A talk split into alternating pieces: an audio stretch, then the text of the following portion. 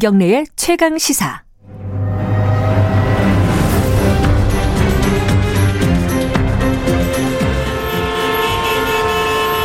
GPS가 연결되었습니다. 김경래의 최강 시사. 여의도 신호등.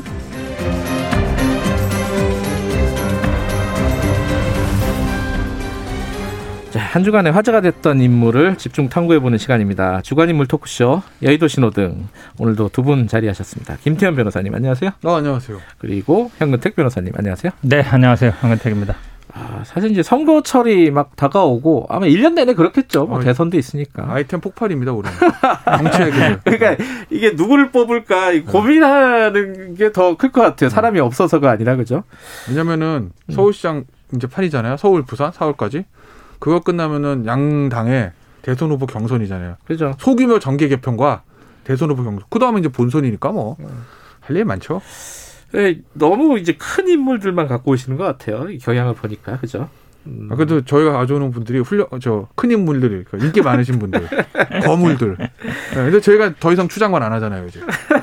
아, 거물이 아니라는 겁니다. 아니, 불러가실 건데 뭐지, 뭘. 네. 어, 아, 나오시나? 서울시장? 나오세요? 모르죠? 왜? 네? 네? 아는 것 같은데. 어? 알겠습니다. 현근택 변호사님은 안철수 대표를 가지고 왔는데 이 색깔이 무슨 불이죠? 파란불 했습니다. 아, 왜 파란불이냐 할 것 같은데요. 그러니까요. 어, 어, 결국은 아마 정치인의 가장 큰 거는 관심을 받는 거예요. 아, 네, 그런 측면에서 뭐, 그렇죠. 음. 그러니까 지금 뭐 모든 언론이며 지금 선거판 중심이 특히 야권 선거판은 안철수 대표 중심으로 돌아가고 있어요. 어찌 됐든지 간에. 음, 그렇게 본다 그러면 당연히 많은 주목을 받고 있기 때문에. 파란불이다 그런 의미에서 동의하십니까? 아, 저 동의하죠. 어 그래요? 네, 파란불이죠. 어. 왜냐면은 보면 이제 국, 국민의힘의 이제 유력 후보 중에 한 사람 오세훈 시장, 음. 전- 오세훈 전 시장이죠. 네. 오세훈 전 시장의 그 출마 선언 같지 않은 출마 선언을 듣고 느끼는 거는 하나 안철수가 세구나. 아, 왜냐면은 본인의 출마를 여부를 안철수 국민의당 대표의 국민의 입당을 조건으로 걸었잖아요. 그럼 거기가 주고 자기는 종이라는 거거든요. 스스로 본인의 출마 선언함에 있어서 안철수 대표의 저, 저 거치 결정이지만 거기다 나는 따르겠다는 거잖아요. 네. 그러면 일반 유권자 입장에서 뭐 안철수 대표가 세네 이거 하나. 그 다음에 저기 누구야 저 나경원 원내대표는 뭐 그거를 봐서 그런지 안철수 출마 선언할 때 크게 안철수라는 이름 언급하진 않았어요. 근데 이제 방송 인터뷰 보면 자꾸 저 안철수 대표에 대한 거 묻- 물으니까 아 왜 자꾸 안철수 대표 건 묻냐고. 그 저예요. 그죠? 아, 많이 안 물어봤어요. 한 세번 네. 물어봤나? 어, 세 번이면 많이 아, 많이 물어봤네요. 아니 번 이게 딴. 얘기 하다가 이렇게 저, 자꾸 답을 피하시길래 이렇게 네. 한세 번 물어봤는데 음. 어 그 러니까 그, 그것도 음. 그게 이제 그 이제 고 싱크가 마- 저 많이 돌아다니잖아요. 네. 방송에서도 네. 자꾸 이제 재생되고 그런 거 아니겠습니까? 그러면 거기서도 안철수 대표가 세네. 그다음에 음. 지금 국민의힘에서 나오는 뭐 여러 가지 어제 보니까 뭐 안잘잘 뭐 이런 얘기도 하던데 세- 예전에 안철수 대표와 같이 했던 분들들이 음. 안철수 대표를 소위 말해 디스하는 내용들.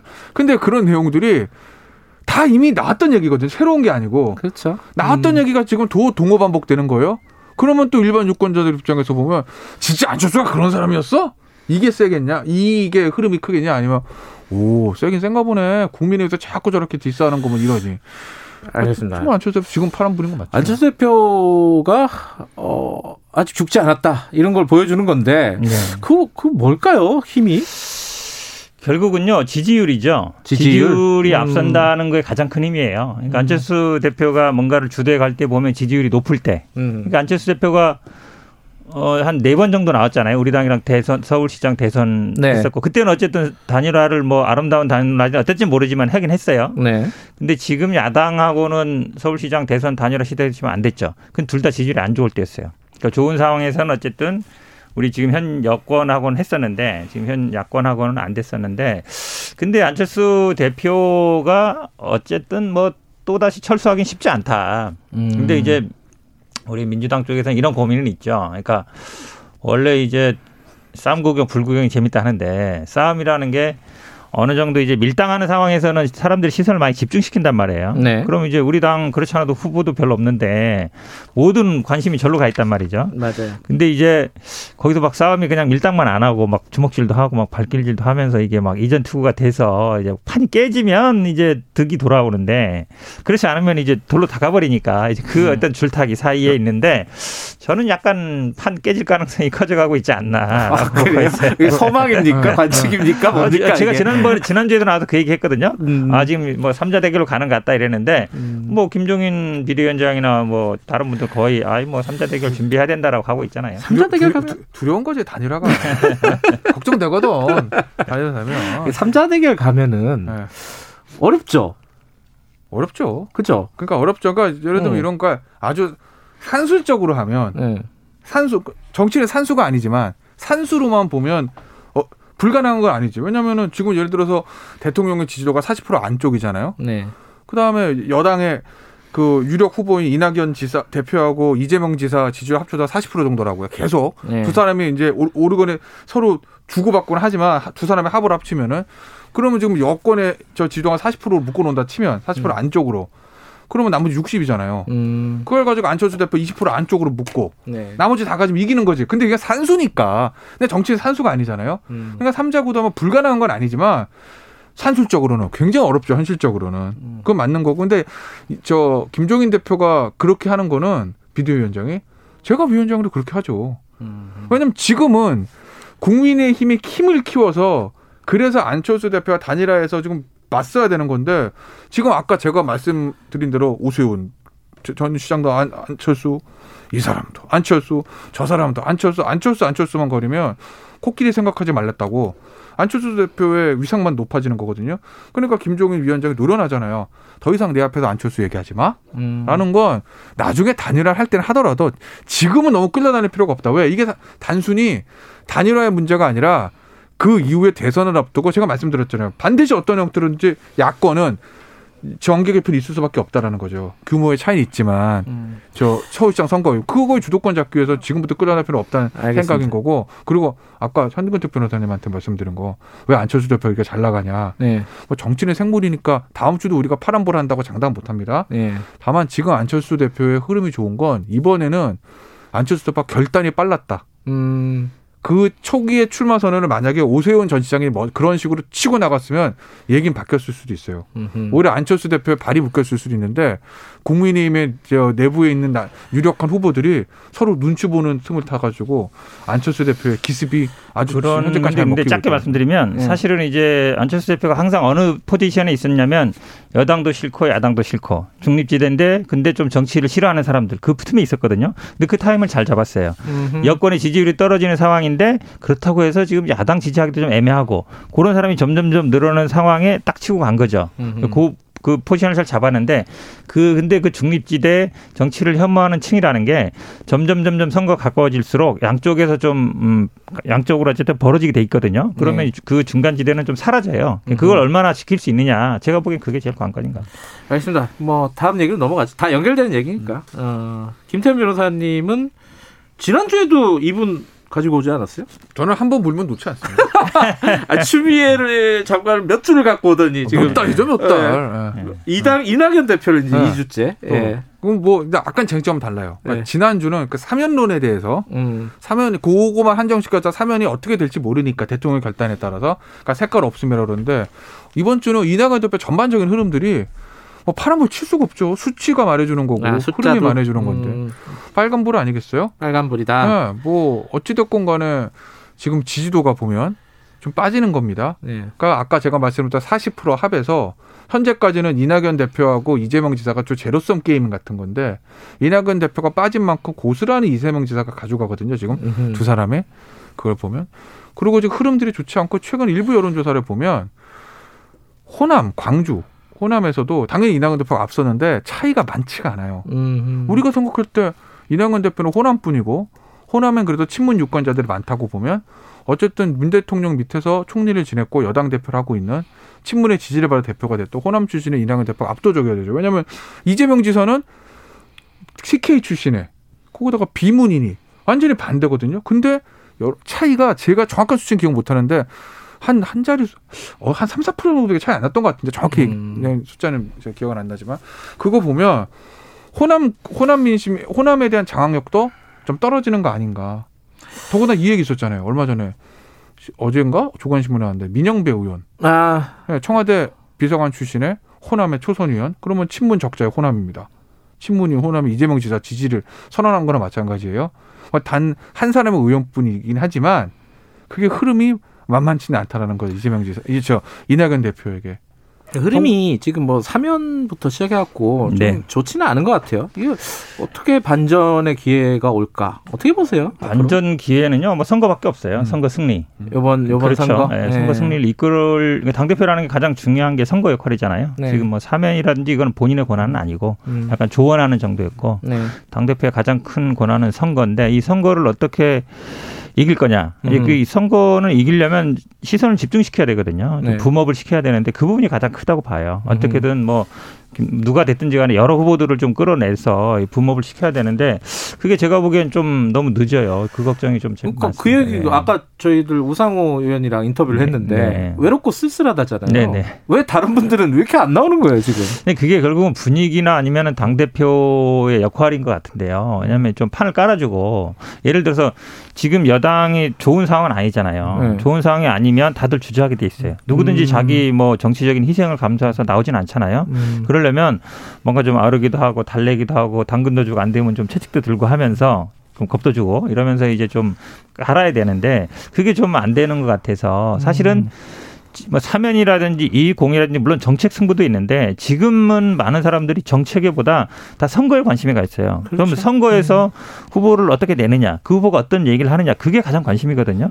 그게 관심을 받고 그게 당 대표로서 어찌 보면 이제 3월 초까지밖에 임기 안 되니까 그 다음에 이제 그만둬도 어쨌든 선거를 이끌어 가야 되는데 그 부분이 제가 보기에 조금 조금 잘 안 되고 있는 게 저도 좀 많이 지금 안타깝습니다. 1월도 반이 넘어갔잖아요. 얼마 안 남았죠. 어, 예. 근데 좀 있으면 2월이란 말이에요. 네. 진짜 얼마 안 남았 는데. 왜냐면 설, 이, 이, 이, 아, 설 연휴가 있구나. 물론 이번 설은 작년 추석도 마찬가지 이번 설은 거리두기 때문에 뭐 고향들 많이 못 가시니까 뭐설 민심이란 게 예전과 좀 다를 수는 있어요. 네. 음. 확 한번 바뀌고 그러는데 그 정도는 아니겠지만 그래도 전통적으로 설 추석 이후에 뭔가 약간의 크고 작은 변곡점은 있고 이번에 음. 이제도 거기다가 저큰 선거 앞두고 있으니까 중요하긴 한데 민주당이 지금 너무 좀 조용하긴 하죠. 원래 그렇 게 좀 선거를 굉장히 역동적으로 치르는 당인데 원래 그러니까요. 저 야, 음. 보수정당 계열에 비해서는 항상 그렇잖아요. 경선에도 좀 드라마틱한 예상치 못한 결과들도 많이 나오고.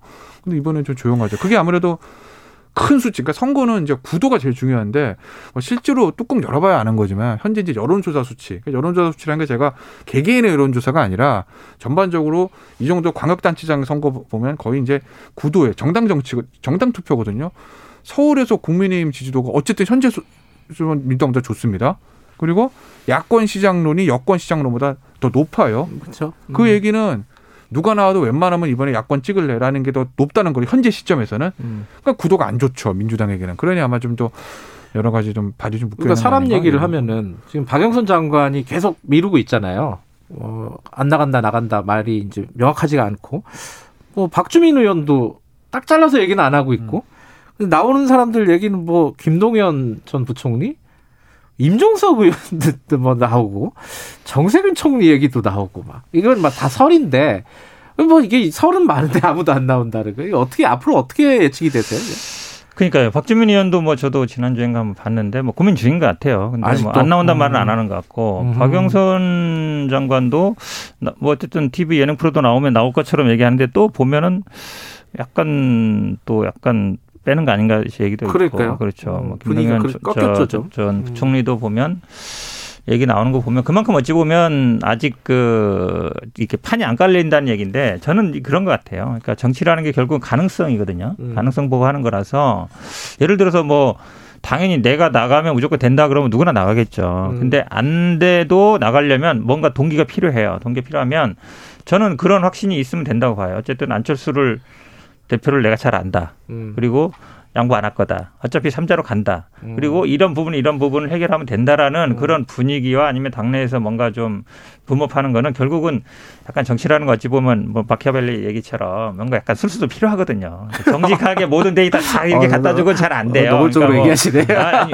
왜냐하면 그렇지 않으면 누가 뛰어들겠어요. 예. 불리한 판에. 그래서 약간 그런 약간 좀 어떻든 어, 여러 가지 좀 방법이 좀 필요한 것 같은데 이낙연 대표는 빨간불이면은 아까 말씀하신 듯이 제로섬이라 했잖아요. 이- 이재명 지금 지사가 그러면은 파란불이다 이렇게 봐야 되나요? 현재 어떻게 시점 보세요? 현재 시점은 그렇죠. 흐름이 음. 흐름이 좋으니까. 흐름은 좋다. 흐름은 현재 음. 시점으로서는 음.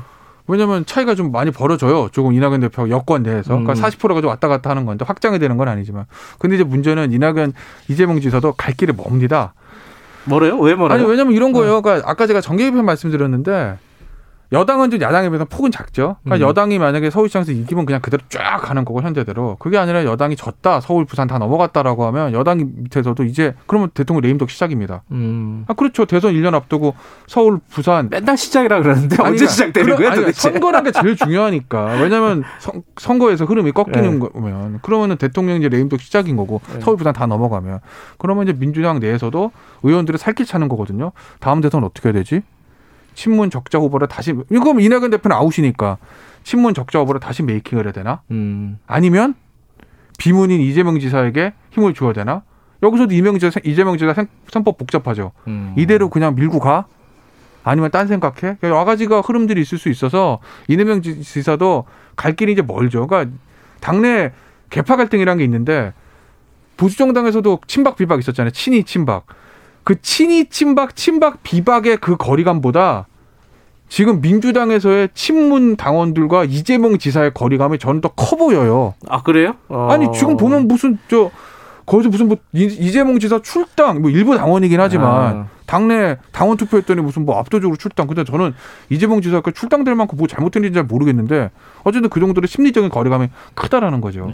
민주당 분열을 지금 어, 어, 말씀하시는 아니, 조장하는 발언에 대해서 어떻게 생각하십니까? 궁금해서 친이 친박은요 거의 뭐 공천 학살하면서 서로 못 죽여서 안달이었는데 지금 그런 정도 상황은 아닌데요. 어쨌든 얘기하는 거 보면 대선 국면은 우리 당이 유리한 것 같죠. 시선이 어쨌든 주자들이 있고 이러니까 결국은 아마 제3의 후보가 누가 나올 것이냐. 정세균 뭐 지금 임종석 뭐 박주민도 관심 있는 것 같은데 여러분들이 아마 거- 노크를 두드릴 것 같은데 결국은 판을 키우는 모양새는 저희 당에서는 불리하지 않다고 봅니다. 알겠습니다. 아, 안철수 대표 파란불, 이낙연 빨간불, 이낙연 대표 빨간불 어떻게 변할지 어, 다음 주에 좀 지켜보도록 하겠습니다. 여기까지 하죠. 고맙습니다. 네, 고맙습니다. 고맙습니다. 김태현 변호사님, 현근택 변호사님이었습니다. 지금 시각은 8시 47분입니다.